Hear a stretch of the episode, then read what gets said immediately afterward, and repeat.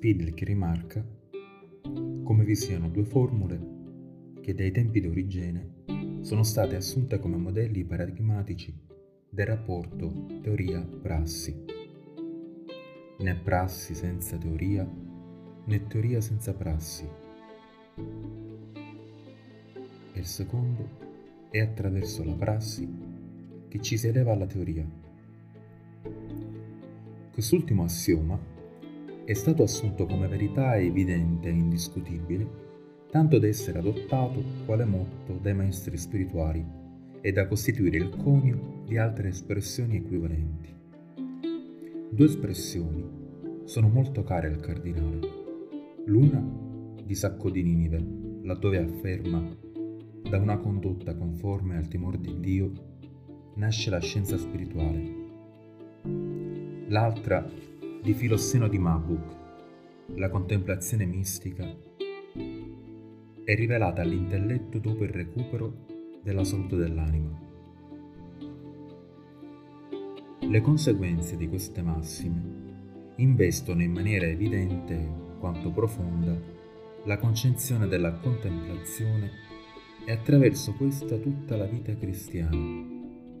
Come sottolinea Spidlick, Gregorio di Nazianzo arriverà a dire che non si tratta di ragionare su Dio in modo filosofico speculativo, aristetolicamente, ma di porsi alla scuola dei pescatori di Galilea.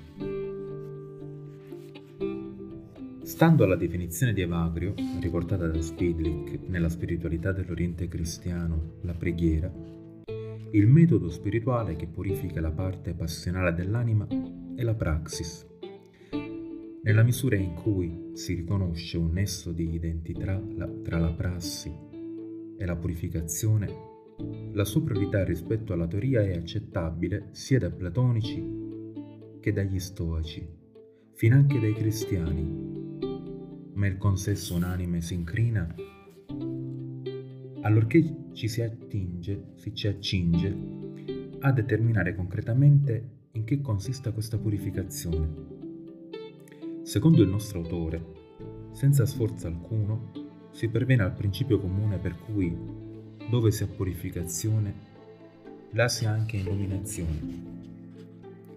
Nei padri permane desta la coscienza della stretta relazione iscritta nel comportamento morale da una parte e la partecipazione alla vita divina dall'altra. In tale rapporto si iscrive la nitida consapevolezza che le virtù sono la misura della nostra deificazione. La persona si sviluppa e si struttura in relazioni forti di libertà e terse d'agape. Da queste multiformi relazioni, il cui posto prioritario spetta alla religione, giacché per definizione ci lega a Dio. Questo legame ci corrobora nell'esercizio ascetico della preghiera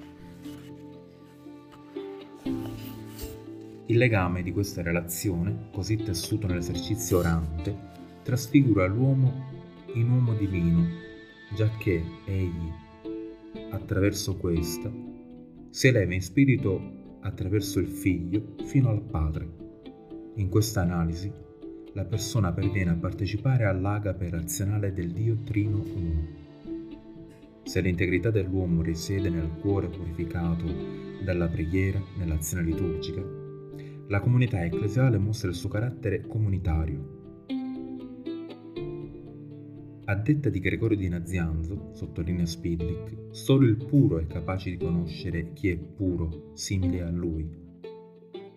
Platonici, stoici, cristiani insistono sulla necessità di purificarsi per avvicinarsi a Dio. E le stesse religioni antiche conoscevano le purificazioni rituali. Nell'esperienza credente biblica, che ravvisa nella creazione intera la bontà, la nozione di purezza tende ad assumere caratteri interiori e morali. Anche il cristianesimo conosce dei riti di espiazione e di purificazione, finanche sacramentali. Del resto, ogni preghiera detiene una dinamica purificatrice che trova il proprio culmine e radice e il proprio fondamento nella parola e nel sacrificio di Gesù.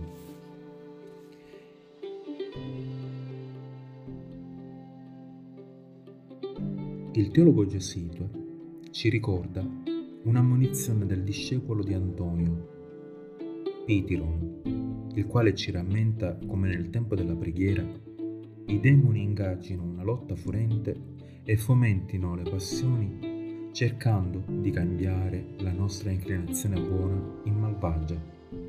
Queste passioni, abbacinanti lo spirito, non sono altro che la caligine dei desideri contrari all'orazione. I vizi, a detta di Evagrio, ci fanno decadere dalla luce e al tempo della preghiera risplende intorno all'intelletto. Se vuoi ottenere l'orazione spirituale, scrive Evagrio, non prendere nulla nella carne e non avrai alcuna nebbia che oscuri la vista al, al tempo della preghiera. Spidel che fa notare come sebbene la terminologia abbia assunto una forte influenza dal platonismo, il pensiero cristiano sia ben diverso. La carne è un termine morale, generico, che ingloba tutto ciò che si oppone allo Spirito Santo. L'uomo passioniale, sottolinea il nostro autore, somiglia a colui che pur soffrendo di morbi oftalmici permane nell'intenzione di fissare senza protezione il sole alla luce di questa similitudine, ben si capisce come Evagrio potesse affermare, beato l'intelletto che nel tempo della preghiera è giunto alla perfetta insensibilità. Se generalmente il termine anestesia designa un vizio, il torpore completo, qui Evagrio, a detta di Spidlick, assume la parola nel senso positivo come mortificazione, cioè dei sensi carnali, che porta come frutto il risveglio dei sensi spirituali. Se osservi bene dunque come la carne e i sensi siano anch'essi nella lettura ascetica un termine morale per designare la deviazione o la focalizzazione all'attenzione a Dio. Un autore molto caro Spidlick, Teofani Recluso, prova la necessità naturale della preghiera muovendo le sue considerazioni dall'assunzione della tricotomia antropologica corpo, anima, mente, avvallata dalla tradizione pratistica orientale. La parte del corpo, quella dell'anima, quella dello spirito, ciascuna ha le sue necessità e le sue forze, così come i suoi modi di esercitarle. Spidlick, nel saggio consacrato alla dottrina spirituale di Teofani Recluso, sottolineerà, in un'espressione che focalizza bene quanto già detto, soffocare lo spirito e soffocare la vita spirituale stessa, perché questa è la vita di grazia. Per gli orientali questa vita di grazia è naturale all'uomo, tuttavia l'uomo non benefica dalla sua nascita. Mentre l'anima esercita la sua attività nella conoscenza, nel volere e nei sentimenti, lo spirito la esprime nella preghiera. Si può quindi attestare senza pericolo di confutazione che la preghiera sia respirazione dello spirito.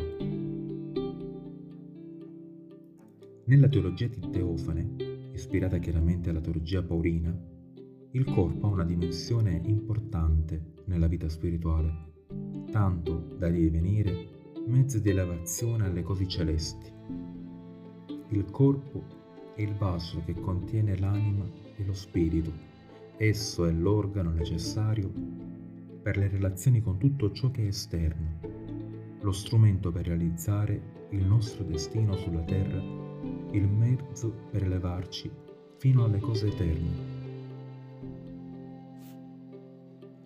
Altro autore caro al cardinale è Giovanni Clinico, profondo conoscitore della preghiera. Egli ravvisa, come suo tratto peculiare, la capacità di unire l'uomo a Dio, generando l'illuminazione dello Spirito. Con queste parole inizia il suo discorso sulla preghiera.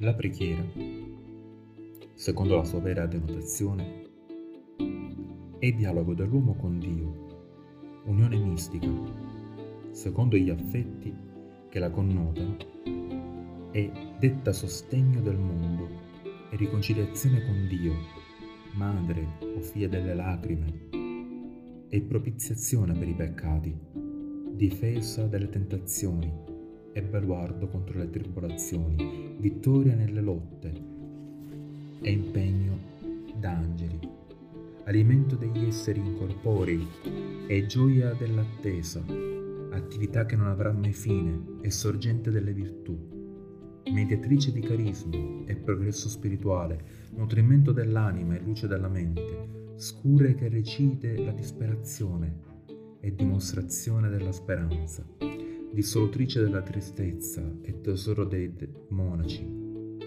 pregio degli esicasti, e diminuzione dell'ira, specchio del progresso e rivelazione del giusto mezzo, indicatrice delle condizioni in cui ci troviamo e preannunciatrice di quelle future, o segnatrice della gloria vera.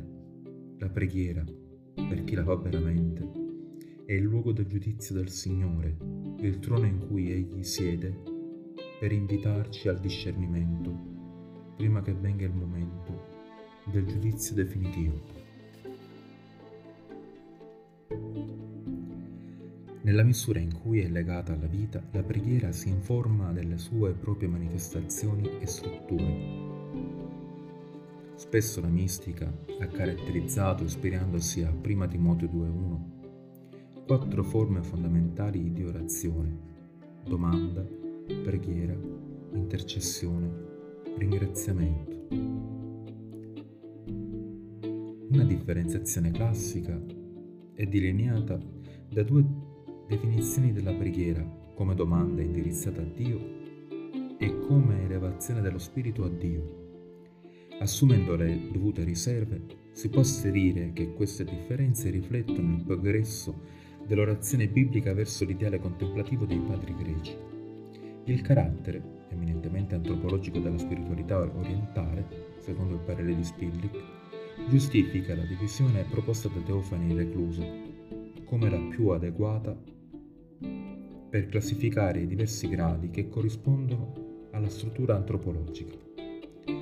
La formulazione stessa della sua prof- proposta indica l'elemento predominante, la preghiera corporale o vocale, la preghiera mentale, la preghiera dell'intelletto e del cuore o solamente del cuore, del sentimento, la preghiera spirituale contemplazione. Se l'aspetto volontario sembra mancare in questo schema, è pur vero che Teofane conosce ed esplica bene il ruolo della volontà nell'orazione allorché parla della preghiera laboriosa. Egli è altresì consapevole che il termine preghiera mentale può applicarsi ai tre gradi che seguono la preghiera vocale